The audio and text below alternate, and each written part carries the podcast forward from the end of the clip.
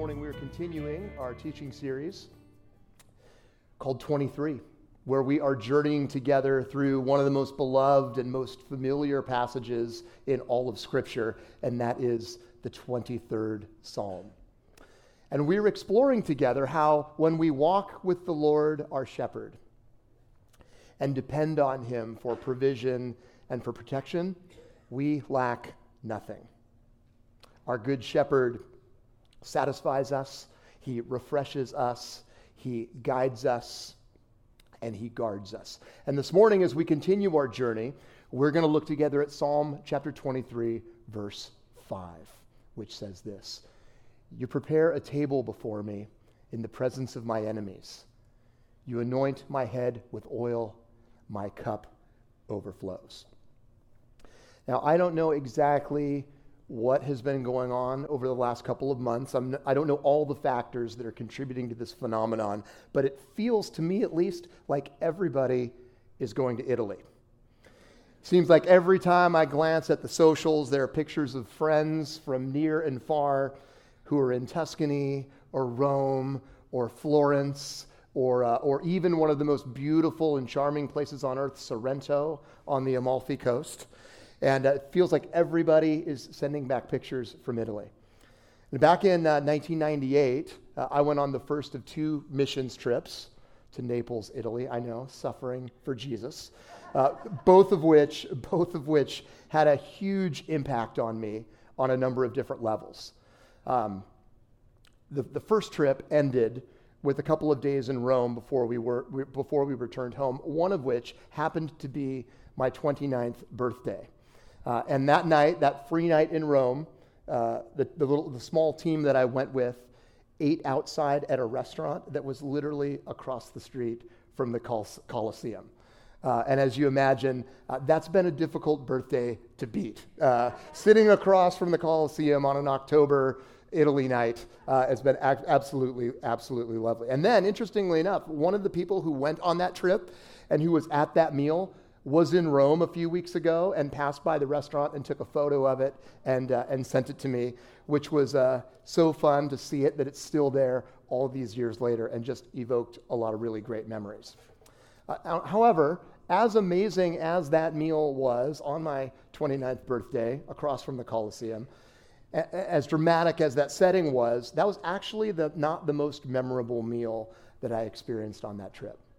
Uh, the most memorable meal had come the Sunday before when we ate at the home of the Reberati family for Sunday lunch, which was a truly incredible experience. The Sunday meal in Naples is a huge affair.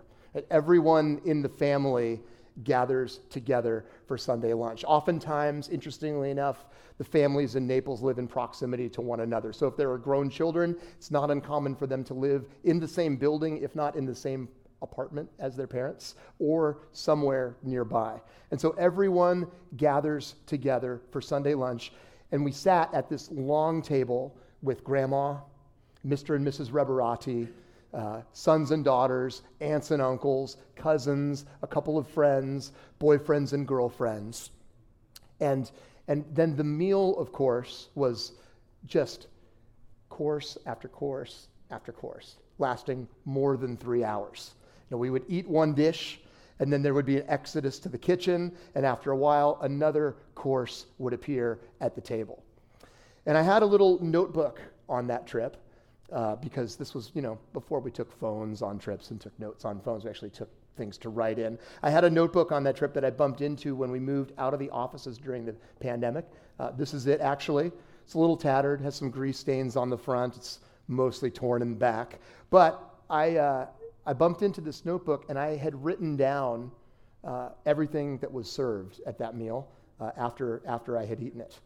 And so the menu that day was coffee, cafe, bruschetta, penne pasta, then a beef stew with a broccoli that I noted tasted like spinach.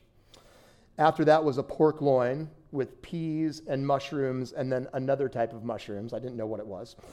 Uh, after that, pota- uh, breaded potatoes with mozzarella. After that, truly unique experience that I've never had since chestnuts. After that was a fruit course melon, grapes, and pears. That was followed by tiramisu. That was followed by blue champagne. And then all of that was followed by cafe again. And, uh, you know, it, as, you, as you can imagine, it just went on and on and on. And, uh, you know, and all of the time and the work and the preparation that went into executing and hosting that meal, which was really ultimately a vehicle for the family to commune. That was, was incredible to take in, right? It was easily the most abundant meal I'd, I'd ever had. Uh, and also, at the same time, one of the most generous expressions of hospitality that I had ever experienced. And all of that gives us a great picture, I think, of this image that is at the beginning of Psalm 23, verse 5. You prepare a table before me in the presence of my enemies. Now, something that we have been talking about through the course of this series is the way that Psalm 23 mirrors the journey that shepherds would take as they would lead their flocks from pasture to pasture during the changing seasons. In Psalm 23, we've talked about begins in green pastures and quiet waters. It continues along the right paths and then progresses, as we saw with Esther last time, through the darkest valley. And now, here in verse 5, we see that this journey culminates at the table that the Lord our shepherd has prepared for us. Now, many interpreters believe that the table that David is referring to here is a tableland. And a tableland is an elevated, fairly level region, kind of like a plateau or a mesa, where shepherds would take their flocks for summer grazing.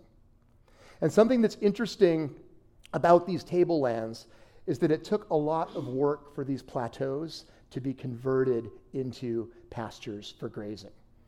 Shepherding families that bought or leased this kind of summer feeding ground for their flocks had to, had to invest a tremendous amount of time and effort removing rocks, clearing trees, burning brush, and pulling weeds and poisonous plants. Holes had to be filled. Patches that were bare had to be seeded. So there was a ton of work that went into preparing this pasture land for the sheep. And so, this image here at the beginning of verse 5 of Psalm 23 is not an image of a pasture that a shepherd somehow just stumbled upon as they were leading their flock around. Instead, this would have very much been part of that migratory circuit we've been talking about, and a place of generous provision that had been prepared carefully in advance, very much like that meal had been so carefully prepared for in advance that I enjoyed in Naples. And so we get this very rich picture here of God's provision. Right? The Lord, our shepherd, prepares a table for us. He meticulously prepares this place for us to commune with Him. The Lord, our shepherd, is our host.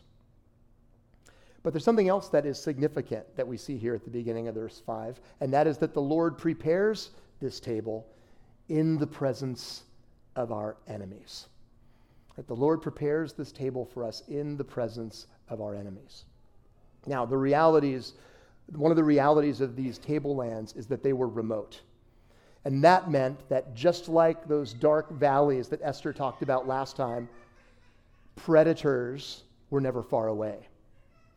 Coyotes, foxes, wolves, bears, wildcats, they were all very real, very present dangers to the flocks that were gathered in these tablelands.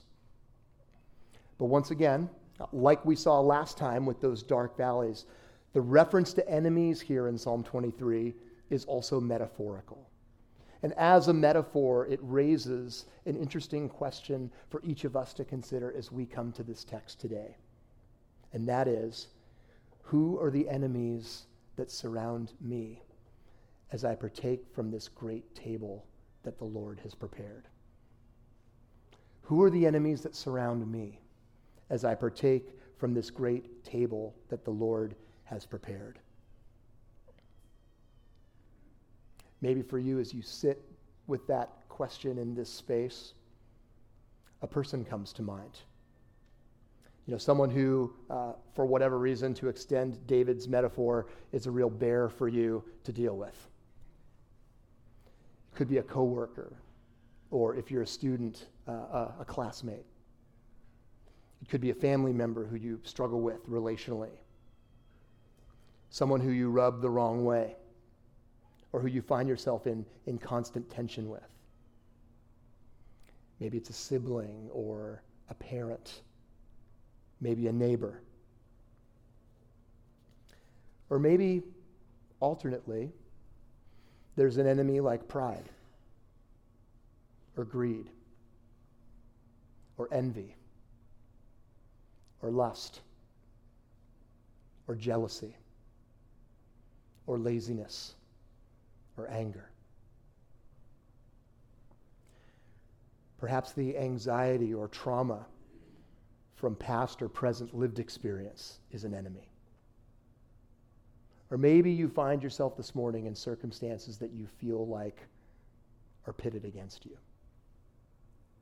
But Psalm 23 powerfully reminds us that no matter who or what our enemies might be, security doesn't come from the absence of enemies. Instead, it comes from the presence of the shepherd. But security does not come from the absence of enemies, it comes from the presence of the shepherd. And so, as we come to this table that has been prepared for us in advance, the Lord, our shepherd, protects us. We are covered by the Lord's protective presence. And as God protects us with that presence, we also experience at the same time his abundant hospitality. As God protects us with his presence, we experience his abundant hospitality. The second half of Psalm 23 5 says, You anoint my head with oil, my cup overflows.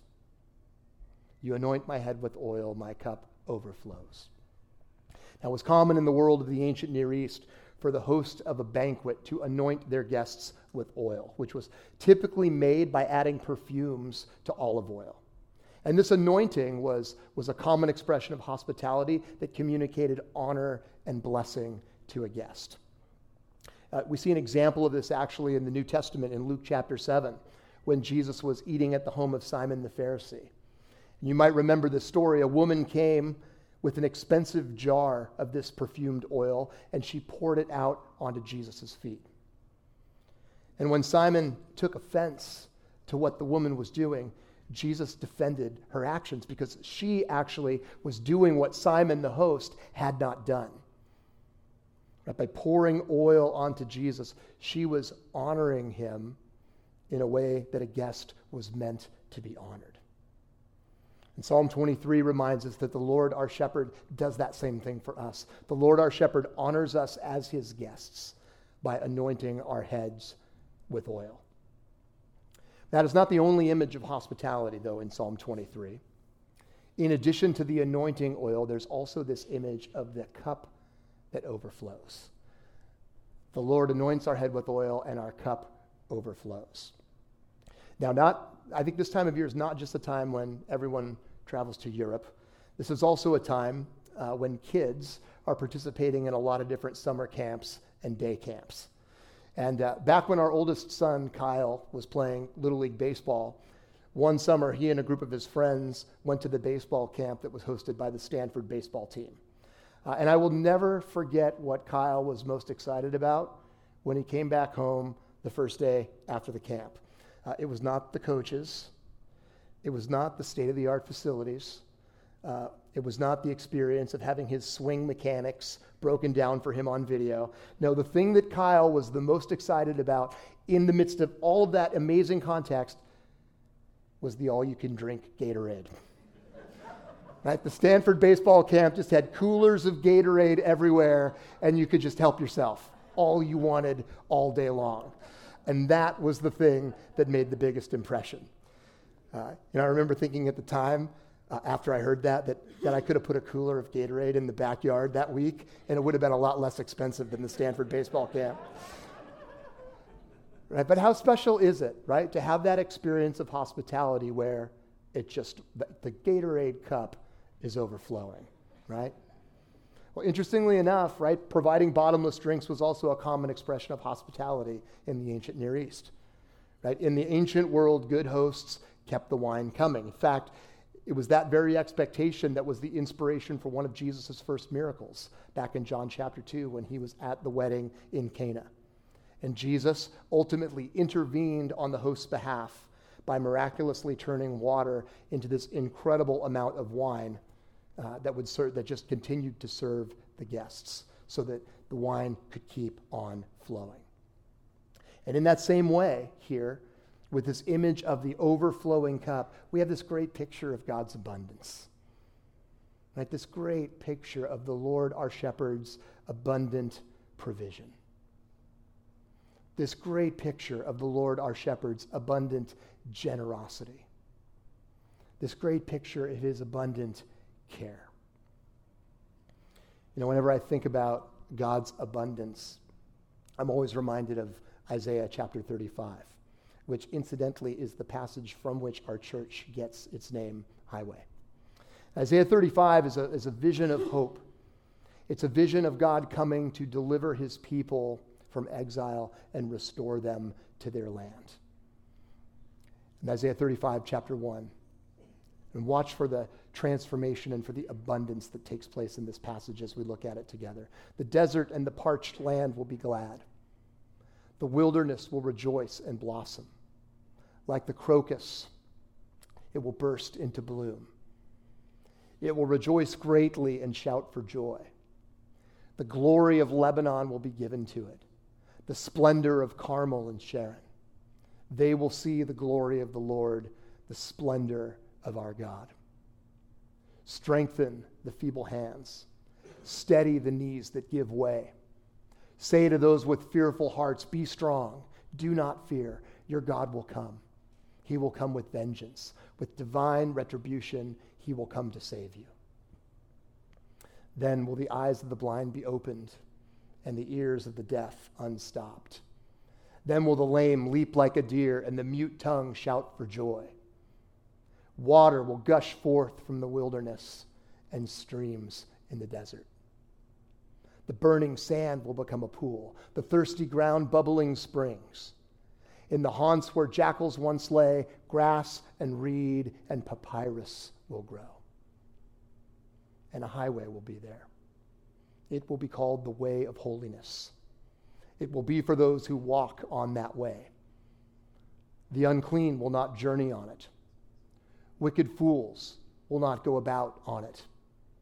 No lion will be there, nor any ravenous beast, they will not be found there. But only the redeemed will walk there. And those the Lord has rescued will return. They will enter Zion with singing. Everlasting joy will crown their heads. Gladness and joy will overtake them, and sorrow and sighing will flee away. What a great vision. What a great vision of hope fueled by this incredible sense of abundance that we see as that passage unfolds. Right, first we have the desert being transformed. Water is gushing, flowers are blooming, grass and reeds and papyrus are growing. And then beyond that transformation of the desert into a, a lush place filled with water, the blind see and the deaf hear and the lame aren't just walking around, they're leaping for joy. And the mute aren't just talking, they're shouting. And then in verse 8, we have the image of a highway. Right? This road that springs up off the ground, providing protection and safety for God's people from all the dangers, protection and safety from all of the enemies that lurk below as they are led back to Zion. Right? And so there's this abundance in this passage that's just palpable this sense of more upon more upon more upon more, course after course after course. We see that same quality here in Psalm 23 with this image of the cup that overflows. It's, it's a picture of God's abundant goodness and generosity and blessing. And that is such an important image for us. It's such an important image for us. Because the dark valleys that are inevitably a part of all of our journeys at various times, right? The times of uncertainty, the times of instability, the times of change, the times of transition, those can foster in us a mindset that is actually the opposite of abundance, that can foster in us a mindset of scarcity. Right? And that mindset of scarcity can make us want to grab control. It can make us want to worry. It can make us anxious. And, but Psalm 23 invites us to see and to hold on to God's abundance. Right? To see and to hold on to the abundance of the table that He has prepared for us in advance. Now, sometimes uh, there can be a temptation for us to want to fast forward to the tableland. Right? We, we want to just be through whatever valley that we're in and at that table on the other side. Right? We want that highway to miraculously appear to deliver us out of the valley in which we find ourselves. But here's the thing shepherds took the sheep through those valleys because despite all of the dangers that were there and inherent, there was pasture there. That shepherds took the sheep through those valleys because there was pasture there. And in the same way, God pastures us in those valleys as we move through them to the other side. He pastures us in those valleys as we move along through to the tableland. And so the dark valleys right, are not just about future experiences of redemption at the tableland. God also very much has things for us in the midst of those valleys. And so, as we experience uncertainty and instability and change and transition, and as we experience disappointment, and as we experience heartache, and as we experience loss, and as we experience pain and suffering, God pastures us. And there are gifts for us to receive. And then, speaking of abundance, speaking of more upon more upon more, God walks us through those valleys and invites us to pull a chair up at his table. Right? The table that he, our gracious and generous host, has prepared for us far in advance, right? Where the cup is not just half full or even full, but overflowing.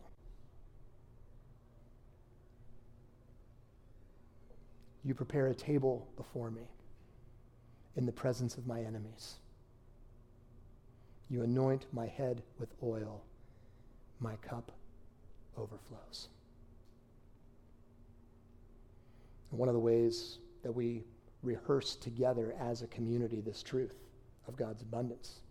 One of the ways that we rehearse this table that He has prepared for us in advance is through the practice of communion.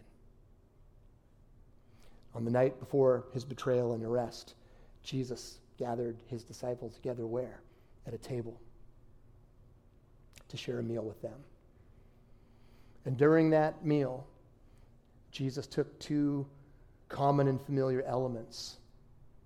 And he used them as symbols through which his disciples would remember the gift of sacrificial love that he would soon give on the cross. The bread, Jesus said, represents his body, and the wine represents his blood. And as his followers, we are invited to that table as well. we, we are invited to pull up a chair and share in this same meal. Right? Remembering and celebrating and holding on to the abundant, overflowing love that was shown to us through the life and the death and the resurrection of Jesus. And so, as you come to this table this morning, in the context of this wonderful verse from Psalm 23. how might God be inviting you to experience his overflowing cup? How might God be inviting you to experience his overflowing cup? How might he be inviting you to trust in his abundance? Around the room, there are three communion stations one that's right here in front of me, another one in the back of the room to my right, your left, and then one to the front of the room to your right, my left. And as the band leads us now in a song, uh, whenever it is that you're ready, you're welcome to make your way to one of the communion stations, get the elements in whatever form you prefer, and then return to your seat. And after you've returned to your seat, whenever you are ready, uh, you are welcome to partake of the elements individually. As we come to the table that God has prepared for us far, far in advance through the love and sacrifice of His Son, may we celebrate His abundance. And may we discover, may we reflect upon where God is inviting us to experience that overflowing cup today. Where do you need to see His abundance? Would you pray with me?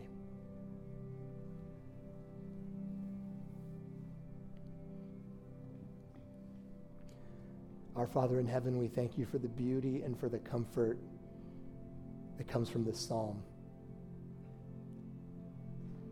We thank you, God, that as we walk with you, uh, that you are present with us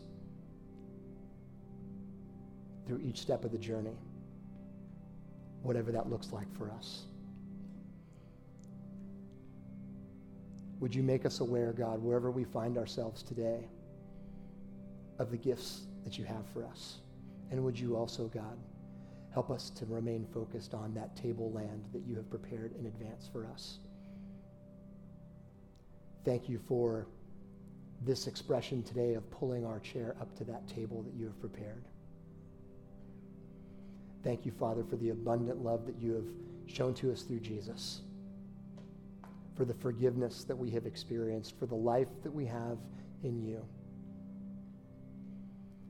And thank you for all the ways, God, that you invite us to continue to trust you and trust in your abundance through all the things that we are experiencing. Holy Spirit, would you give us courage in those spaces where we feel like something is scarce?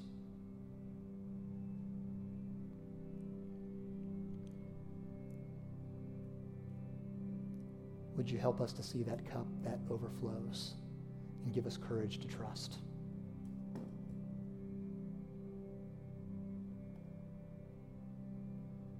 We love you, Father. We thank you for your abundant goodness in Jesus' name.